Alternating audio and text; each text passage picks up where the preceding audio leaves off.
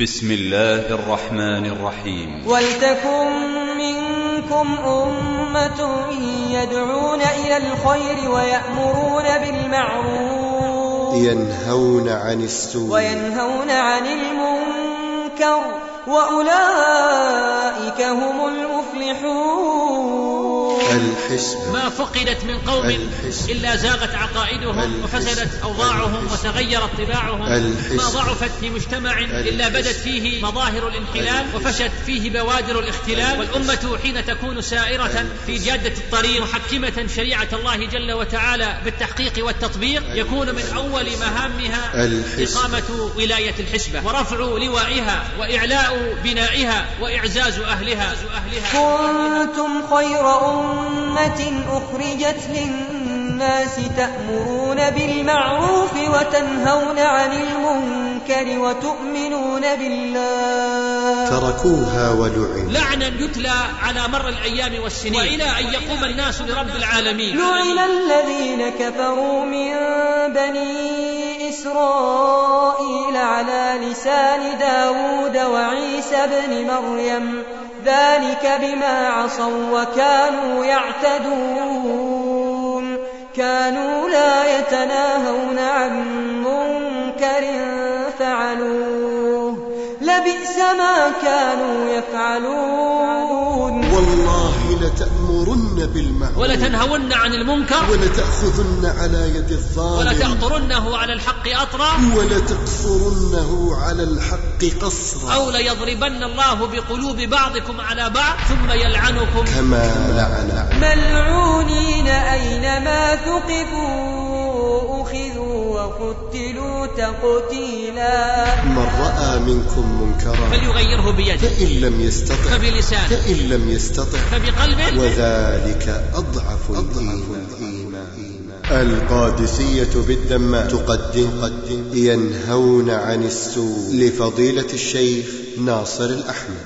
إن المحافظة على حرمة الإسلام وصون المجتمع المسلم من أن تخلخله وتقوضه البدع والخرافات والمعاصي والمخالفات وحمايته من أمواج الشر الهائجة وآثار الفتن المائجة وتحذيره دركات الهبوط أصل عظيم من أصول الشريعة.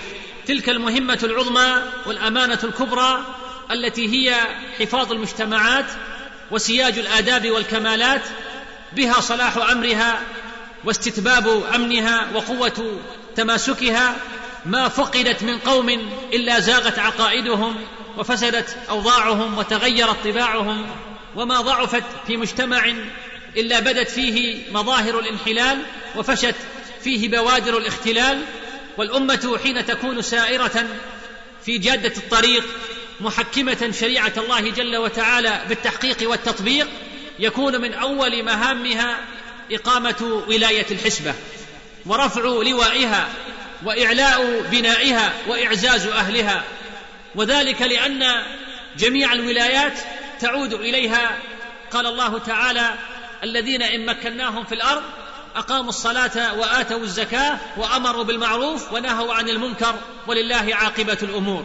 ويقول تبارك وتعالى ولتكن منكم أمة يدعون إلى الخير ويأمرون بالمعروف وينهون عن المنكر وأولئك هم المفلحون أمة قائده رائدة تحقق في المجتمع المسلم شرع الله عز وجل وتصدع بالحق في وجوه النفوس المريضة الباغية إشباع شهواتها العابثة بأمن الأمة ومقدراتها يقول جل وعلا في وصف هذه الأمة وذكر أسباب الخيرية كنتم خير أمة أخرجت الناس تأمرون بالمعروف وتنهون عن المنكر وتؤمنون بالله. إن المعاصي والمنكرات هي الداء العضال والوباء القتال الذي به خراب المجتمعات وهلاكها. وإن التفريط في تغيير المنكرات ومكافحتها والقضاء عليها من أعظم أسباب حلول العقاب ونزول العذاب. فعن أم المؤمنين أم الحسن زينب بنت جحش رضي الله عنها أن النبي صلى الله عليه وسلم دخل عليها فزعا وهو يقول لا إله إلا الله ويل للعرب من شر قد اقترب فتح اليوم من ردم يأجوج ومأجوج مثل هذه وحلق بإصبعه الإبهام والتي تليها فقلت يا رسول الله أنهلك وفينا الصالحون؟ فقال عليه الصلاة والسلام نعم إذا كثر الخبث والحديث متفق عليه. والخبث هو الفسوق والفجور.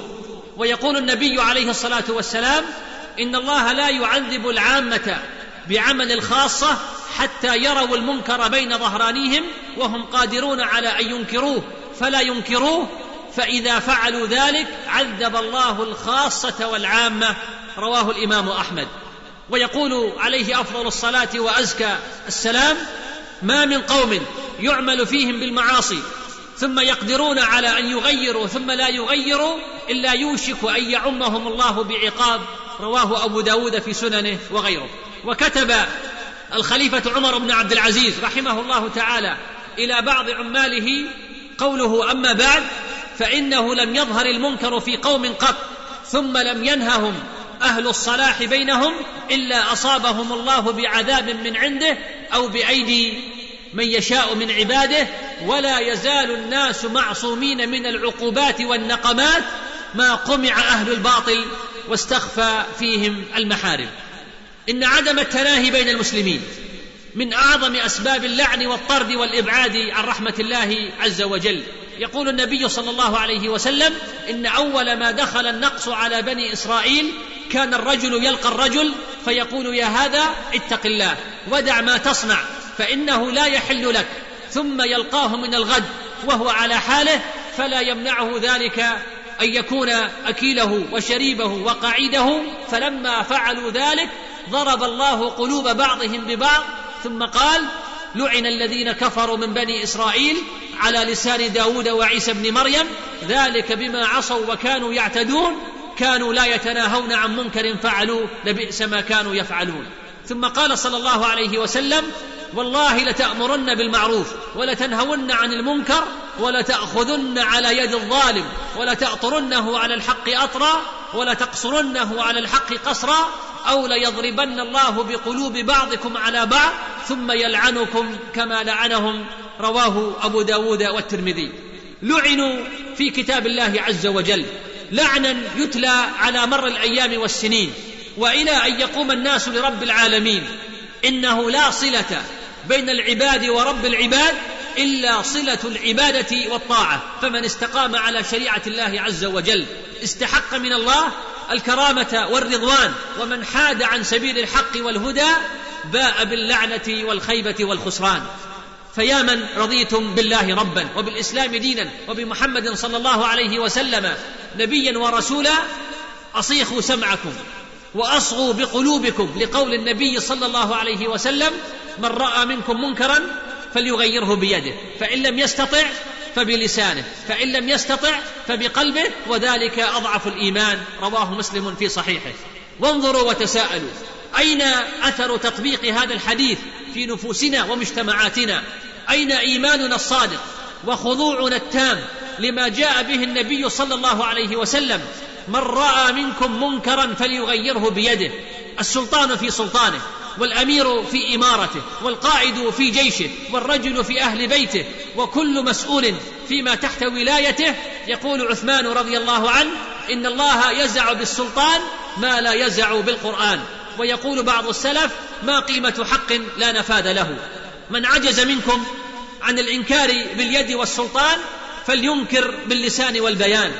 فعن عبادة بن الصامت رضي الله عنه قال بايعنا رسول الله صلى الله عليه وسلم على السمع والطاعة في العسر واليسر والمنشط والمكره وعلى أثرة علينا وعلى ألا ننازع الأمر أهله إلا أن تروا كفرا بواحا عندكم من الله تعالى فيه برهان وعلى أن نقول بالحق أينما كنا لا نخاف في الله لومة لائم متفق عليه. وعن أبي سعيد الخدري رضي الله عنه أن النبي صلى الله عليه وسلم قال في خطبته ألا لا يمنعن رجلا هيبة الناس أن يقول بحق إذا علمه؟ رواه الترمذي وأحمد وزاد في رواية فإنه لا يقرب من أجل ولا يباعد من رزق أن يقال بحق أو يذكر بعظيم. وقال عليه الصلاة والسلام لا يحقر أحدكم نفسه. قالوا يا رسول الله وكيف يحقر أحدنا نفسه؟ قال يرى أمرا لله عليه فيه مقال. ثم لا يقول فيه فيقول الله عز وجل له يوم القيامة ما منعك أن تقول في كذا وكذا؟ فيقول خشية الناس فيقول الله جل وعز فإياي كنت أحق أن تخشى. رواه ابن ماجه. وفي صحيح مسلم أن النبي صلى الله عليه وسلم قال ما من نبي بعثه الله في أمة قبلي إلا كان له من أمته حواريون وأصحاب يأخذون بسنته ويقتدون بأمره ثم إنه تخلف من بعدهم خلوف يقولون ما لا يفعلون ويفعلون ما لا يؤمرون فمن جاهدهم بيده فهو مؤمن ومن جاهدهم بلسانه فهو مؤمن ومن جاهدهم بقلبه فهو مؤمن وليس وراء ذلك من الإيمان حبة خردل. لم يفتأ أعداء الدين من اليهود والنصارى ومن سار في ركابهم من فساق الملة. المستغربين والعلمانيين يشنون على أمة الإسلام حملات متلاحقة عبر وسائل ورسائل. لا يخفى مستواها ولا يجهل فحواها ومحتواها. غرضها زعزعة عقيدة الأمة وتدمير أخلاقها وطمس هويتها وتغييبها عن رسالتها. فبماذا واجه المسلمون تلك الحملات؟ هل أوصدوا دونها الأبواب؟ هل جاهدوها حق الجهاد؟ هل قاموا بالضمانات الكافية من عدم انتشار الشر والفساد؟ لقد فتح كثير من المسلمين بسبب الغفلة عن دين الله وقلة التحفظ والتوقف فتحوا بلادهم ومتاجرهم وبيوتهم وقلوبهم لتلك التيارات الوافدة. وأسلموا مجتمعاتهم للأمة الكافرة المعاندة. وصدق رسول الله صلى الله عليه وسلم عندما قال لتتبعن سنن من كان قبلكم شبرا بشبر وذراعا بذراع حتى لو دخلوا جحر ضب لدخلتموه قلنا يا رسول الله اليهود والنصارى فقال عليه الصلاة والسلام فمن؟ رواه البخاري. إن مما يبعث على الحرقة والأسى. أن يرى المسلم في مجتمعه وأمام عينيه صورا ممرضة وأحوالا مرضية من المنكرات والمحرمات فلا يجد لذلك في نفسه توجعا. فأي ركن قد وهى وأي نور للأمة قد ذهب واختفى. نعوذ بالله من اندراس معالم هذه الشعيرة واستيلاء المداهنة على القلوب وذهاب الغيرة الدينية. فيا أمة محمد صلى الله عليه وسلم يا خير أمة أخرجت للناس. أين الحمية التي تتأجج في صدوركم؟ لدين الله عز وجل. أين الغضب؟ أين تمعر الوجوه في انتهاك حدود الله؟ تقول عائشة رضي الله عنها وعن أبيها ما ضرب رسول الله صلى الله عليه وسلم شيئا قط بيده ولا امرأة ولا خادما إلا أن يجاهد في سبيل الله. وما نيل منه شيء قط فينتقم من صاحبه إلا أن ينتهك شيء من محارم الله عز وجل فينتقم لله عز وجل. رواه مسلم. تعاقدوا وتعاهدوا أن تنصروا شريعة الرحمن وقوموا قومة تعلي راية الإيمان وخذوا على أيدي سفهائكم قبل استفحال الداء وإعواز الدواء واعلموا أن التواكل والتلاوم والتحسر والتضجر دون عمل وجد واجتهاد وأمر ونهي ودعوة وإرشاد لا يغير من الواقع شيئا بل هو داعية غم وهم وفتور وإحباط. إننا لا نريد غيرة لا تعدو أن تكون مجرد معان نتمناها بأذهاننا أو نحسها مجردة في مشاعرنا. إننا نريدها باعثا قويا وواقعا عمليا وعملا إيجابيا لخدمة دين الله عز وجل والانتصار لشرع الله وفق القيود الشرعية والضوابط المرعية. إن القيام بشعيرة الأمر بالمعروف والنهي عن المنكر مهمة جسيمة ذات أعباء لا يقدر عليها إلا الكمل من الرجال. هي مهمة الأنبياء والرسل صلوات الله وسلامه عليهم أجمعين. مهمة تصطدم بشهوات الناس ونزواتهم وغرورهم وكبريائهم وهبوط السفلة منهم ولا بد أن ينال القائمين بها شيء من الاعتداء والأذى. فصبرا صبرا يا أهل الحسبة فقد أوذي إمامكم وقائدكم خاتم الأنبياء وإمام الحنفاء محمد صلى الله عليه وسلم فصبر وصابر حتى نصره الله عز وجل ولا مبدل لكلمات الله. ولينصرن الله من ينصره. إن الله لقوي عزيز. إن إيذاء المصلحين الأمين المعروف والناهين عن المنكر أو الاعتداء عليهم أو الطعن فيهم أو تضخيم أخطائهم أو بث الإشاعات الكاذبة عنهم جرم عظيم وذنب كبير تصيب المرء مغبته ومعرته ولو بعد حين. يقول جل وعلا إن الذين يكفرون بآيات الله ويقتلون النبيين بغير حق ويقتلون الذين يأمرون بالقسط من الناس فبشرهم بعذاب أليم. وعن أبي هريرة رضي الله عنه قال قال رسول الله صلى الله عليه وسلم إن الله تعالى قال من عادى لي وليا فقد آذنته بالحرب. رواه البخاري في صحيحه. فاحذروا من الانخداع بمقالات الجاهلين أو الانسياق وراء أكاذيب الحاقدين وما يدور على ألسنة المغرضين المنافقين. يقول جل وعلا يا أيها الذين آمنوا لا تكونوا كالذين آذوا موسى فبرأه الله مما قالوا وكان عند الله وجيها. يا أيها الذين آمنوا اتقوا الله وقولوا قولا سديدا يصلح لكم أعمالكم ويغفر لكم ذنوبكم ومن يطع الله ورسوله فقد فاز فوزا عظيما. إن للحق والخير والمعروف. رجالا ودعاة وأنصارا يدعون إليه ويرغبون فيه ويأمرون به ويصبرون عليه ويتحملون في سبيل ذلك كل ما ينالهم ويصيبهم كما أن لهم في المقابل أعداء يكرهون الحق الذي معهم ويقاومونه ويدعون إلى الباطل ويحسنون الشر ويفعلونه. لقد وصف الله تعالى المؤمنين بأنهم يأمرون بالمعروف وينهون عن المنكر ويقيمون الصلاة ويؤتون الزكاة ويطيعون الله ورسوله. أولئك سيرحمهم الله. إن الله عزيز حكيم. بينما وصف جل وتعالى الصنف الآخر من أهل النفاق ومن في قلوبهم مرض بأنهم يأمرون بالمنكر وينهون عن المعروف ويقبضون أيديهم. نسوا الله فنسيهم. إن المنافقين هم الفاسقون. ولكن شتان بين هؤلاء وأولئك.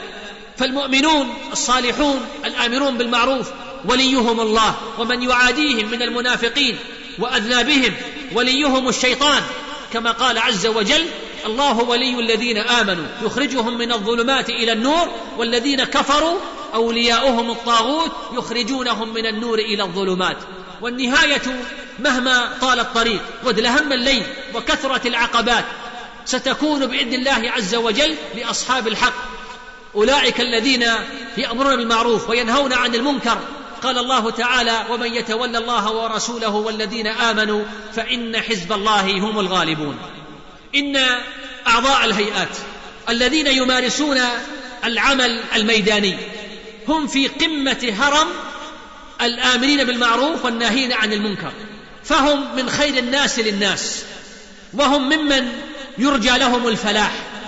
حيث أنهم يسعون للصلاح والإصلاح فهم الذين يقفون في وجه تيار الفساد ليصدوه عن العباد والبلاد وهم الذين يسهرون لحماية الأعراض ويجتهدون في التقليل من الأمراض وهم الذين يوجهون الناس إلى الخير ويحولون بينهم وبين فعل الشر وهم الذين يمضون في المجاهدة جل أوقاتهم على قلة مرتباتهم.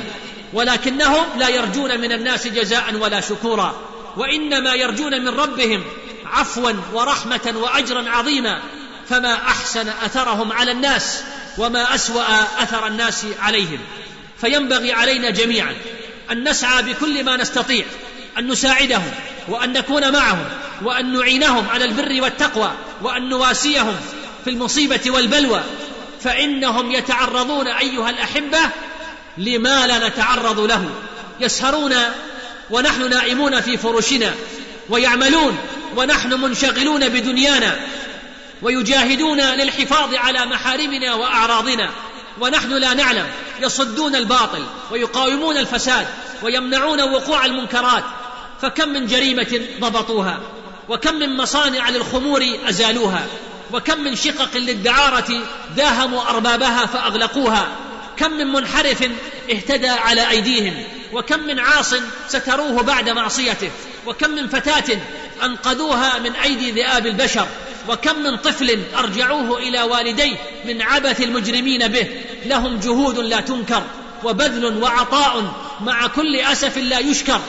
في المجمعات التجارية والشواطئ والأسواق وأماكن الترفيه والحدائق العامة في ملاحقة الساقطين والساقطات وإبطال حيل المغازلين والمغازلات وكل من يرتاد هذه الأماكن ليصطاد في الماء العكر. ينهون عن السوء. ومع كل ما يبذلون ويقدمون تجد من يطعن فيهم ويتكلم عليهم ويشهر بهم وينقب عن أخطائهم عبر إذاعات ومقالات وصحف ومجلات فيما قد يحصل من بعضهم خطأ في تصرف أو سلوك وهم بشر يعتريهم ما يعتري سائر الناس يصيبون ويخطئون يزيدون وينقصون ينشطون ويكسلون.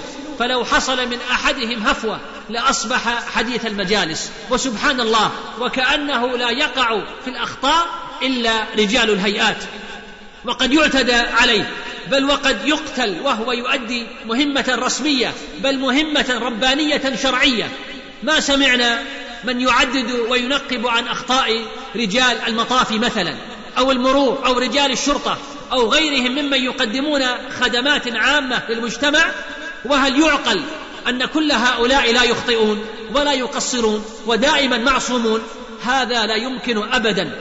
لكن هناك من الشهوانيين وممن يحملون افكارا منحرفة ويسعون للإباحية لا شك بأن الذين يفضحهم ويقف في طريق تحقيق مرادهم هم رجال الهيئات. لذا فقد تسمع الطعن فيهم ولا تسمع في غيرهم. فما أحوجهم إلى مناصرتنا وتأييدنا ودعائنا إنهم الأعين الساهرة والأم الرؤوم والأب العطوف.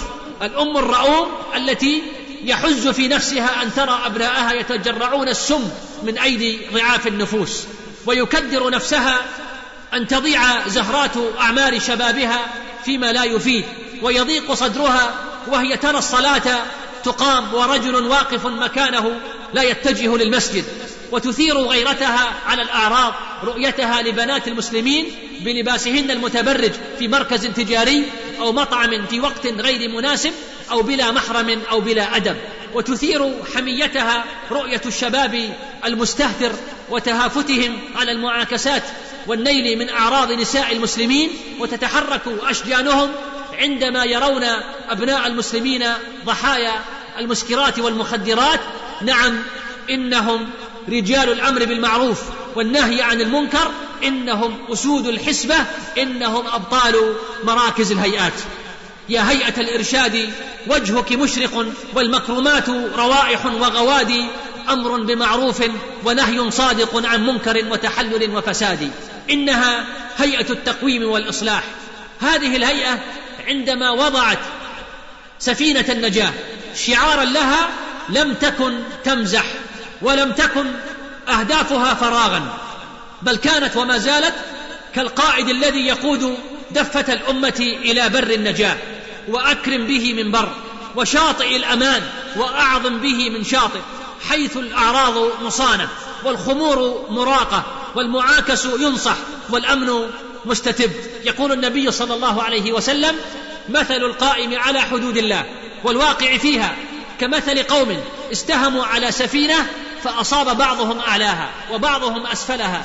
فكان الذين في أسفلها إذا استقوا من الماء مروا على من فوقهم فقالوا لو أنا خرقنا في نصيبنا خرقا ولم نؤذ من فوقنا فإن يتركوهم وما أرادوا هلكوا جميعا وإن أمسكوا على أيديهم نجوا ونجوا جميعا. رواه البخاري في صحيحه. اسألوا من وقع في أيديهم من الفتيات وهن على حالة منكرة. كيف انتشلوهن من بحور الظلمات؟ كيف صانوا أعراضهن؟ كيف أنقذوهن من براثن الكلاب المسعورة التي لا ترحم؟ لم يكن منعهن من التبرج في الأسواق تعديا على حريتهن الشخصية أو تحكما بهن بل صيانة لهن وحفاظا عليهن. واسألوا الشباب كم تائب تاب على أيديهم؟ وكم ضائع اهتدى بسببهم بعد الله عز وجل؟ وكم حائر أخذوا بيده إلى الطريق القويم؟ كم مدمن للخمر انتشلوه حفاظا على دينه وصحته. وكم من تارك للصلاة أرجعوه إلى دائرة الدين. كم من معاكس أوقفوه عند حده ومنعوه من اللعب بأعراض الناس. وكم من متشبه قوموه وأرشدوه. كم من فرد كان على شفا الوقوع في الفاحشة والهاوية ووجد رجال الهيئة يبصرونه بما ينفعه ويحذرونه مما يضره. كم من مروج للأشرطة الفاضحة والسموم المهلكة وقع في أيديهم فمنعوا شره عن المسلمين. كم وكم ألا ترونهم في الأسواق وفي أماكن التجمعات آمرين بالمعروف ناهين عن المنكر؟ أهم ينتظرون مكافأة أو جزاء؟ تكفيهم المكافأة التي وعدهم بها سبحانه وتعالى في قوله وأولئك هم المفلحون والمكافأة التي وعدهم بها رسول الله صلى الله عليه وسلم عندما قال من دعا إلى هدى كان له من الأجر مثل أجور من تبعه لا ينقص ذلك من أجورهم شيئا. هذه هي الهيئة وهذه بعض جهودها وهؤلاء هم رجالها ومع كل أسف استغل بعض مرضى القلوب ممن يتصيدون في الماء العكر فظهرت كتابات عفنة ومقالات موبوءة أقحموا فيها الهيئة فانكشف والحمد لله عند الكثيرين أمرهم وظهر غباؤهم. لقد انطلقوا يهذون بما لا يدرون ويهرفون بما لا يعرفون. يقلد بعضهم بعضا ويتحاكون تحاكي الببغاء. إذا ساء فعل المرء ساءت ظنونه وصدق ما يعتاده بالتوهم. فهذه الأقلام الجائرة والأفهام الحائرة. يصدق عليها قول الأول إن يسمعوا سبة طاروا بها فرحا هذا وما سمعوه من صالح دفنوا. وكل ينفق مما عنده وكل إناء بما فيه ينضح. نفوس جبلت على المقت والبغضاء والكراهية والشحناء. والأمر لا يحتاج إلى تفكير طويل ولا إلى ذهن ثاقب في حل هذا اللغز لماذا يهاجم هؤلاء الأفاكون؟ رجال الحسبة المصلحين من غير ذنب فعلوه ولا جرم ارتكبوه وإذا أردت أن تعرف سبب ذلك فاسأل متعاطي المخدرات ومروجيها عن جهاز مكافحة المخدرات وعن تقويمهم له. ماذا سيقولون؟ إنهم قطعا سيكررون نفس المسرحية وسيكيلون الشتائم لهذا الجهاز. واسأل اللصوص وقطاع الطرق عن رجال الأمن الذين يأخذون على أيديهم ويمنعونهم من ممارسة مهنتهم القذرة وهوايتهم الدنيئة فماذا تظن أن يقولوا؟ وهكذا هؤلاء الموتورون حين تسنح لهم الفرصة لينقضوا على جهاز الإصلاح الذي منعهم من شهواتهم المحرمة وحال دون تنفيذ مشاريعهم المشبوهة. إنهم رجال الحسبة هؤلاء الرجال الأبطال. والجنود المجهولون الذين واصلوا سهر الليل بكلل النهار وأبت عليهم هموم الأمة ومصائب المجتمع وحراسة الفضيلة التمتع بما يتمتع به غيرهم من إجازات صيفية وسياحة برية ورحلات صيدية بل وصلوات رمضانية وتهجدات ليلية. قلوبهم تتقطع حسرة وهم يرون الوفود تتجه في العشر الأواخر من رمضان. إلى بيوت الله عز وجل مصلية عاكفة داعية وهم يجوبون الأسواق والمجمعات يحفظون أعراض المسلمين ثم يأتي متكئ على أريكته يتنعم بنعمة الأمن التي حفظه الله علينا ودفع ضدها بفضله عز وجل ثم بجهود أولئك الأخيار فلا يجد له عملا ولا شغلا إلا التندر برجال الحسبة يقال لهؤلاء كفوا شركم ووفروا حسناتكم إن كان لكم منها بقية. واعلموا أن الله يغار لهؤلاء ويدافع عنهم. يقول عليه الصلاة والسلام يا أبا بكر إن كنت أغضبتهم فقد أغضبت الله. يعني ضعفة المسلمين. هذا وهو الصديق رضي الله عنه. ويقول الله تعالى إن الذين يكفرون بآيات الله ويقتلون النبيين بغير حق ويقتلون الذين يأمرون بالقسط من الناس فبشرهم بعذاب أليم. أولئك الذين حبطت أعمالهم في الدنيا والآخرة وما لهم من ناصرين. ولو أن المصيبة وقعت على واحد من هؤلاء الحاقدين المتقولين فتعرض فاسد لبنته أو أخته لأدرك حينها أهمية هذا الجهاز وعظمة رجاله. وكم حانق حاقد عليهم لم يرعه في هدأة الليل إلا وجرس هاتفه يقرع عليه وهو غارق في بحر نومه أو لهوه ويطلب من قبل الهيئة ليستلم ابنته أو أخته وربما أمه سالمة مستورة بعد تخليصها من براثن ذئب عاد فانطلق لسانه لاهجا داعيا شاكرا معترفا بفضلهم وأصبح عنهم من المدافعين. فتحوا العيون الناعسات لتسهر. يا من إذا نمنا بثوب أماننا أخشى بدونهم بألا نمطر هيئاتنا تاج على هاماتنا. ومع هذا كله فإننا لا ندعي لهم العصمة ولا ننفي الخطأ عنهم.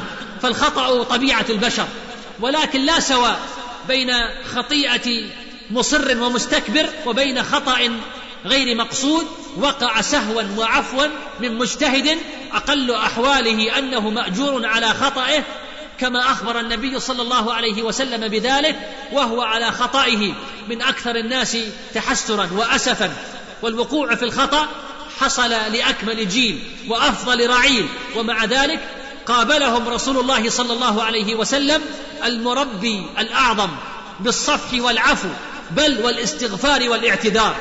ألم يسرب حاطب ابن أبي بلتعة رضي الله عنه سرا من أسرار النبي صلى الله عليه وسلم العسكرية إلى أعدائه فماذا قال عليه الصلاة والسلام لما أراد الصحابة رضي الله عنهم به بطشا وقتلا واتهموه بالنفاق؟ فقال عليه الصلاة والسلام اتركوه إنه قد شهد بدرا. وهذا خالد بن الوليد رضي الله عنه كان في سيفه شيء من الرهق من شدة غيرته فقتل أنفسا مسلمة لا تستحق القتل. ومع ذلك دافع عنه النبي صلى الله عليه وسلم وسط الأصوات المطالبة بعزله واعتذر له ولم يجرده من ألقابه ولم يسلبه وسام سيف الله المسلول ولم يعزله عن القيادة. علما أن رجال الهيئة لم يتعرضوا لأحد بقتل وإنما تعرضوا هم للقتل. يزعم البعض أن هؤلاء يتعدون على خصوصيات الناس وحرياتهم الشخصية. فنقول أي حرية في التعدي على حدود الله ومحارمه؟ أي حرية في انتهاك أعراض المسلمين؟ أي حرية في العبث بفتيات عوائل مستورة؟ أي حرية في شرب الخمر والمتاجرة بها؟ أي حرية في التبرج والسفور وإشاعة الفاحشة بين المؤمنين؟ أي حرية في التشبه بكل ما يفد إلينا من دول منحلة. نعم أي حرية هذه؟ إن الحرية الشخصية لها حدود مقيدة بالكتاب والسنة. ولهذا وذاك كان واجبا أن يتصدى من الأمة من يقوم بهذا الدور المهم والضرب على أيدي المفسدين وثني الضالين عن ضلالاتهم. نعم إذا خلا أحدهم بنفسه وبين أسوار بيته فليمارس ما شاء من حرية شخصية والله تعالى له بالمرصاد لا تخفى عليه خافية ولن يتسلق على بيته أحد. أما أن يخرج إلى الشارع أو تخرج المرأة إلى السوق والمطاعم والميادين والتجمعات العامة بكل هذه الفواحش والقبائح والرذائل فكلا وألف كلا هذه فوضى وليست من الحرية في شيء. ولك أن تتصور يا أخي الحبيب كيف يتحول حال الأمة إذا تصرف كل فرد فيها على هواه وأتى من المحارم ما أراد ومتى شاء؟ كم من الأعراض ستنتهك وكم من الأمانات ستضيع وكم من طاقات للشباب ستستنزف وكم يبلغ الوقت المهدر من عمر هذه الأمة؟ ولك أن ترى حال بعض الدول التي ظلمت نفسها بتركها هذا الواجب وهو الأمر بالمعروف والنهي عن المنكر. إما جهلا أو تجاهلا وانظروا كيف يعانون ومن تحت الأنقاض يصرخون ويطالبون بالأمن ولا أمن يطالبون بصون الأعراض يطالبون بوقف نزيف تضييع الدين ولكن لا فائدة. فالحمد لله الذي قيض لنا تحقيق هذا الواجب وألهم رجالا مقتدرين على حمله بأمانة ففي كل وقت تراهم يجوبون الأحياء بحثا عن معروف يأمرون به أو معصية ينهون عنه.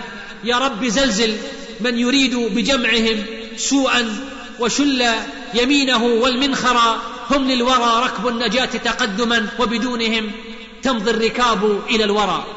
لقد جعل الله تعالى تكريم هذه الأمة وفلاحها واستقرارها وعزها مقرونا بالدعوة إلى الله عز وجل والأمر بالمعروف والنهي عن المنكر كما جعل عز وجل سفول هذه الأمة واضطرابها وشقاءها وذلها بمحاربة الدعوة وترك الأمر بالمعروف وترك النهي عن المنكر.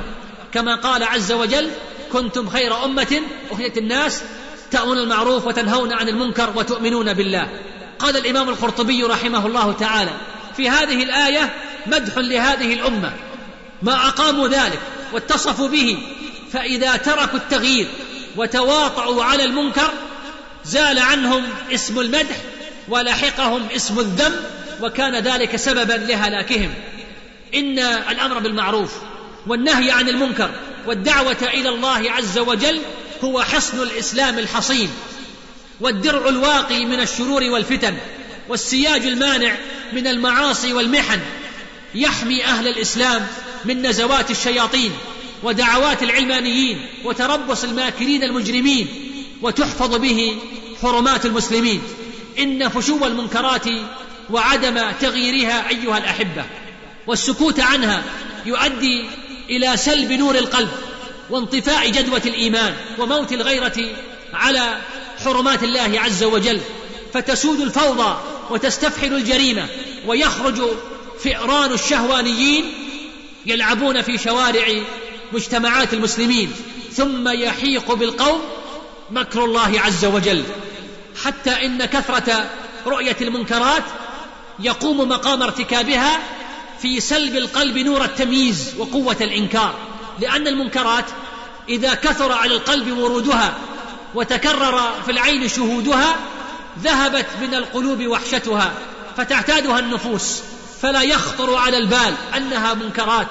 ولا يميز الفكر أنها معاصي وهذا حال الناس اليوم مع كل أسف إلا من رحم ربي وقليل ما هم. إن الخوف كل الخوف من تأنيس القلوب بالمنكرات لأنها إذا توالت مباشرتها ومشاهدتها أنست بها النفوس والنفوس إذا أنست شيئا قل أن تتأثر به. إن إنكار القلب واجب على كل أحد من المسلمين فمن لم ينكر منكرا بقلبه كان ذلك دليلا على ذهاب الإيمان فيه. بل وكان هذا دليلا على أن صاحبه يحب التمتع بالشهوات. من كان لا ينكر المنكرات بقلبه ولا ينزعج منها ولا يؤلمه هذا الواقع المر في تدني الأخلاق وشيوع الميوعة والخلاعة في أغلب الأوساط من كان كذلك فهو في الحقيقة في عداد أموات الأحياء. قيل لعبد الله بن مسعود رضي الله عنه من ميت الأحياء؟ قال الذي لا يعرف معروفا ولا ينكر منكرا. وأظن أن وسائل الإعلام في هذا الوقت قد أتت على البقية الباقية من ذلك الإيمان الضعيف أصلا فجاء شر الختام وهي القنوات الفضائية فأحرقت القلوب تماما. وحل محل ذلك الإيمان الخفيف حب ما يبث فيها والاستمتاع بمشاهدة المناظر المعروضة من خلالها فإنا لله وإنا إليه راجعون. وختاما. والله لتأمرن بالمعروف ولتنهون عن المنكر. ولتأخذن على يد الظالم ولتأطرنه على الحق أطرا. ولتقصرنه على الحق قصرا أو ليضربن الله بقلوب بعضكم على بعض ثم يلعنكم. كما لعن لعن الذين كفروا من بني إسرائيل على لسان داود وعيسى بن مريم ذلك بما عصوا وكانوا يعتدون.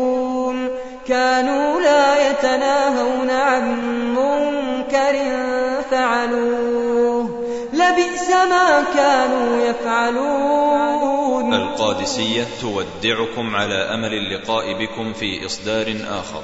ثمانية ثلاثة اثنان واحد واحد واحد صفر.